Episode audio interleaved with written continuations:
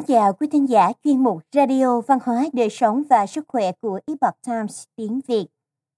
Hôm nay, chúng tôi hân hạnh gửi đến quý vị bài viết do Vương Du Duyệt biên tập có nhan đề Cao nhân Tam Quốc Thủy Kính Tiên Sinh dự đoán thế nào về Lưu Bị và Gia Cát Lượng? Do dịch giả Tiểu Minh chuyển ngữ từ bản gốc của Epoch Times Hoa ngữ. Mời quý vị cùng lắng nghe.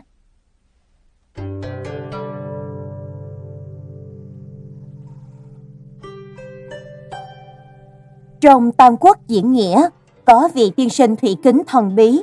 Ông có khả năng phán đoán những sự việc chưa xảy ra và nắm rõ những sự việc trong thiên hạ trong lòng bàn tay. Ông tiên đoán Lưu Bị mai sau long hướng thiên phi, tức rồng bay hướng lên trời. Ông tiến cử kỳ tài Gia Cát Lượng.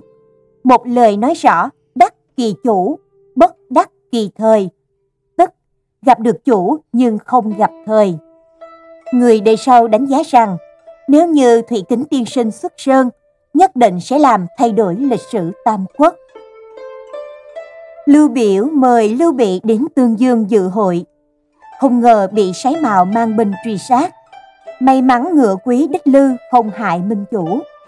Nó mang theo Lưu Bị nhảy vượt qua suối Đàn Khê rộng lớn, bỏ rơi truy binh lại bờ bên kia của dòng suối.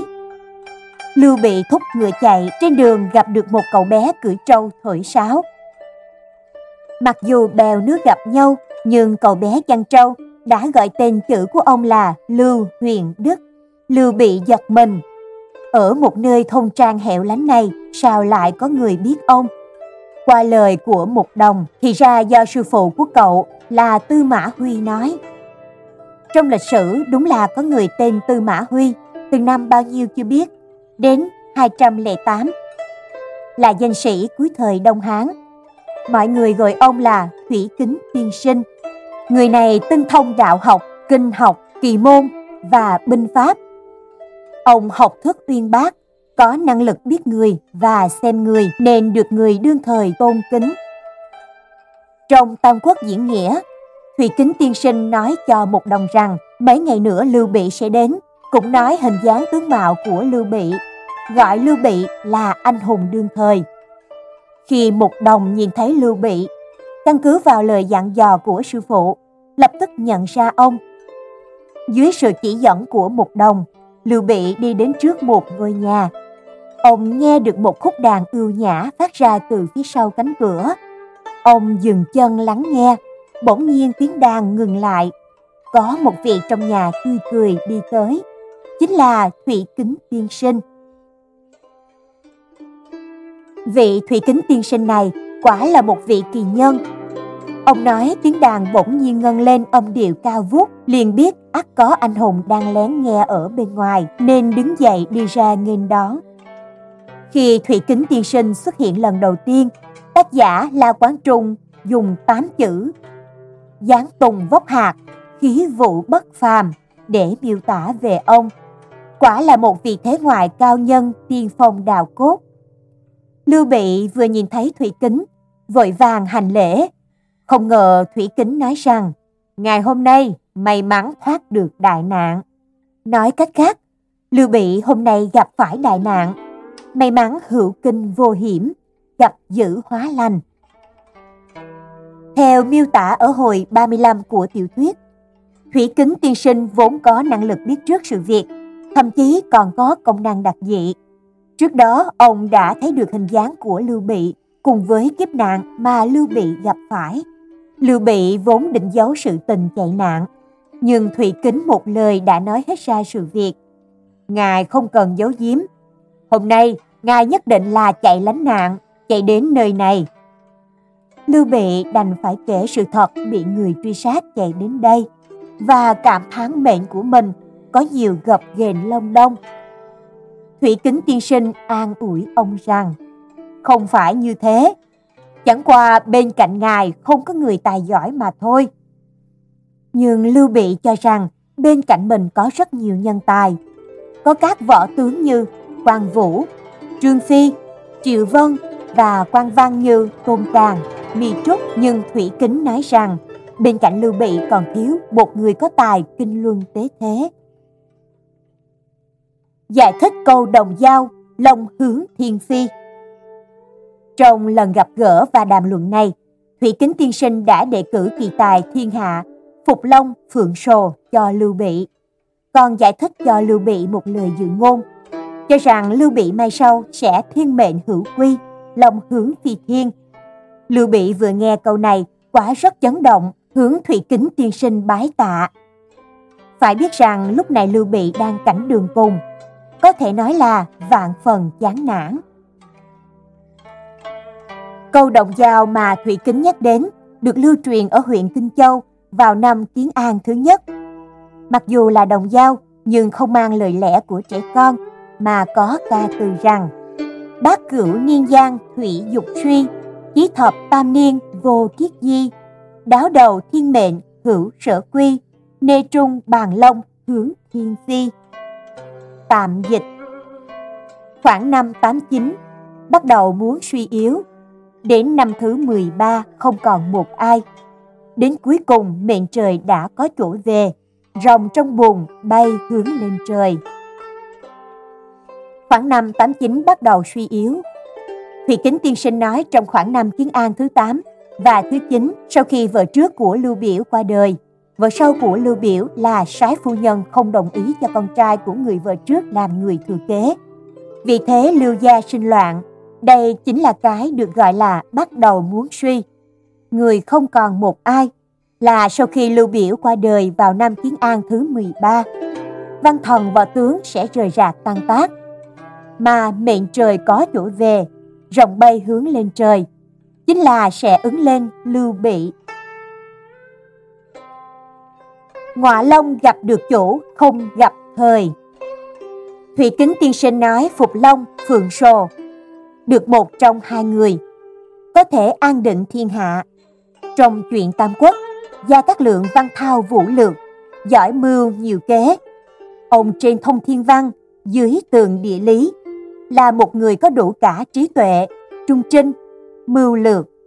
Có thể nói là trí tuệ siêu quần, luận về tài của ông, bất kể là về phương diện quân sự hay là chính trị thì đều là tài năng xuất chúng. Vị kỳ tài này hầu như đã chiếu sáng cả thời đại Tam Quốc. Gia Cát Lượng tự là Khổng Minh, người đời gọi ông là Ngọa Long Tiên Sinh. Khi Lưu Bị biết được Phục Long là Gia Cát Khổng Minh, ông liền chuẩn bị lễ vật dự định đến bái phỏng. Vừa khéo Thủy Kính Tiên Sinh đi tới Tân Giả thăm Từ Thứ. Nghe nói Từ Thứ đã rời đi, đồng thời giới thiệu Lưu Bị đi tìm kiếm Gia Cát Khổng Minh. Thủy Kính Tiên Sinh nói, Gia Cát Lượng thường ví mình như quản trọng, nhạc nghị nhưng bản thân ông tức Thủy Kính Tiên Sinh cho rằng Gia Cát Lượng có thể sánh ngang với Khương Tử Nha của nhà Chu, Trương Lương của nhà Hán. Lưu Bị, Quan Vũ nghe xong đều cảm thấy rất kinh ngạc, sửng sốt. Trước khi từ biệt Lưu Bị, thì Kính Tiên Sinh ngửa mặt lên trời, cười to, cảm thán một câu. Ngọa Long tuy gặp được chủ nhưng không gặp được thời. Tiếc hay Ông cảm thấy vạn phần tiếc nuối than thở vì Gia Cát Lượng sinh không gặp thời. Lưu Bị ba lần đến nhà tranh, đạt được như nguyện, mời Gia Cát Lượng rời núi. Lưu Bị khởi đầu đầy gian nan, được Gia Cát Lượng tận lực giúp đỡ. Chẳng khác gì theo hoa trên gấm, sau khi Gia Cát Lượng rời núi, đã giúp Lưu Bị chiếm được Kinh Châu, Ích Châu, Hán Trung. Có lẽ bởi vậy Thủy Kính tiên sinh nói Gia Cát Lượng gặp Lưu Bị như gặp được chủ. Vậy sao Gia Cát Lượng không gặp thời? Gia Cát Lượng không gặp thời. Theo cục diện lúc đó, cuộc chiến của Tào Tháo ở phương Bắc, đại thế đã thành. Sau trận quan độ, đại quân Tào Ngụy đánh đầu thắng đó. Thế như chẻ tre, Tào Tháo quét sạch quân hùng ở phương Bắc. Các văn thần võ tướng dưới trướng đều nghe theo lệnh của ông ta như Tư Mã Ý, Tuân Úc, Quách Gia, Hạ Hậu Đôn, Hứa Chữ, Trương Liêu, văn thần võ tướng dưới trướng Tào Tháo thời đó đều như sao sáng. Từ năm Kiến An thứ hai đến năm thứ 16, tức năm 197 đến 211, Tào Tháo lần lượt xuất binh đánh bại các cường hào như Lữ Bố, Viên Thuật, Viên Thiệu, thống nhất phương Bắc. Năm Kiến An thứ 21, Tào Tháo thụ phong thành Ngụy Vương. Khi Tào Phi xưng đế, đã truy tôn Tào Tháo thành Ngụy Vũ Đế. Điều này về sau sẽ nói. Đông Ngô chiếm ưu thế về địa lý của một vùng, có sông Trường Giang che chở nơi hiểm yếu. Về vị trí chiến lược là dễ thủ khó công. Trải qua sự cai quản của mấy đời nhà họ Tôn như Tôn Kiên, Tôn Sách, Tôn Quyền, nhân tài của Đông Ngô nhiều vô kể. Với sự phụ tá của Chu Du, Lục Tốn, Lộ Túc, Trương Chiêu, Cố Ung, Tôn Quyền ở Giang Đông nắm quyền lực ổn định vững vàng. Tổng quan trong thời quân hùng, lúc này địa hạt của Lưu Bị chỉ có Tân Giả, võ tướng chỉ có quan, Trương, Triệu, văn thần mưu sĩ cũng có thể đếm được trên đầu ngón tay. Lưu Bị chứng kiến thiên hạ đại loạn, có tâm phụ tá hán thất, an bang định quốc. Ông đến Long Trung thỉnh Gia Cát Lượng, nhất thời không gặp. Nửa đường gặp được bạn thân của Gia Cát Lượng là Thôi Châu Bình. Từ Thái Bình đến loạn lạc, thiên thời không thể trái. Hai người nói đến thế cục trước mắt. Thôi Châu Bình cho rằng, từ xưa đến nay, khi yên bình, khi loạn lạc thất thường, từ lúc Lưu Bang chém rắn khởi nghĩa, trừng phạt vô đạo là từ thời loạn đi vào thời Thái Bình thịnh trị. Sau khi triều nhà Hán Thái Bình được 200 năm, xuất hiện vương mãn soán ngôi nhà Hán. Là từ thời Bình chuyển sang thời loạn, Hán quan vụ đế Trung Hưng chấn chỉnh cơ nghiệp Hán thất. Là từ thời loạn đi vào thời trị. Người dân được an định 200 năm rồi, bấy giờ thiên hạ lại khởi can qua, chính là từ thời Bình đi vào thời loạn.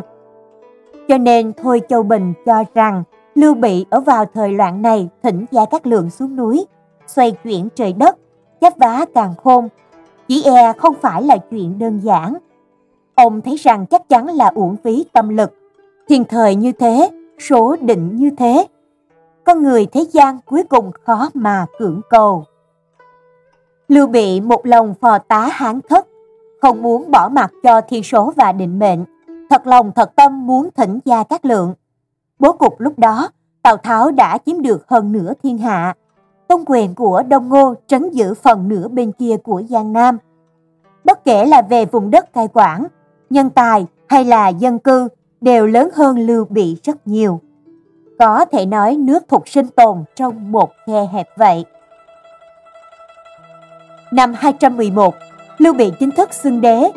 Vì báo thù cho huynh đệ kết nghĩa là Quan Vũ và Trương Phi, Lưu Bị dẫn quân tấn công Đông Ngô, bị chiến lược lục tốn của Đông Ngô đánh bại.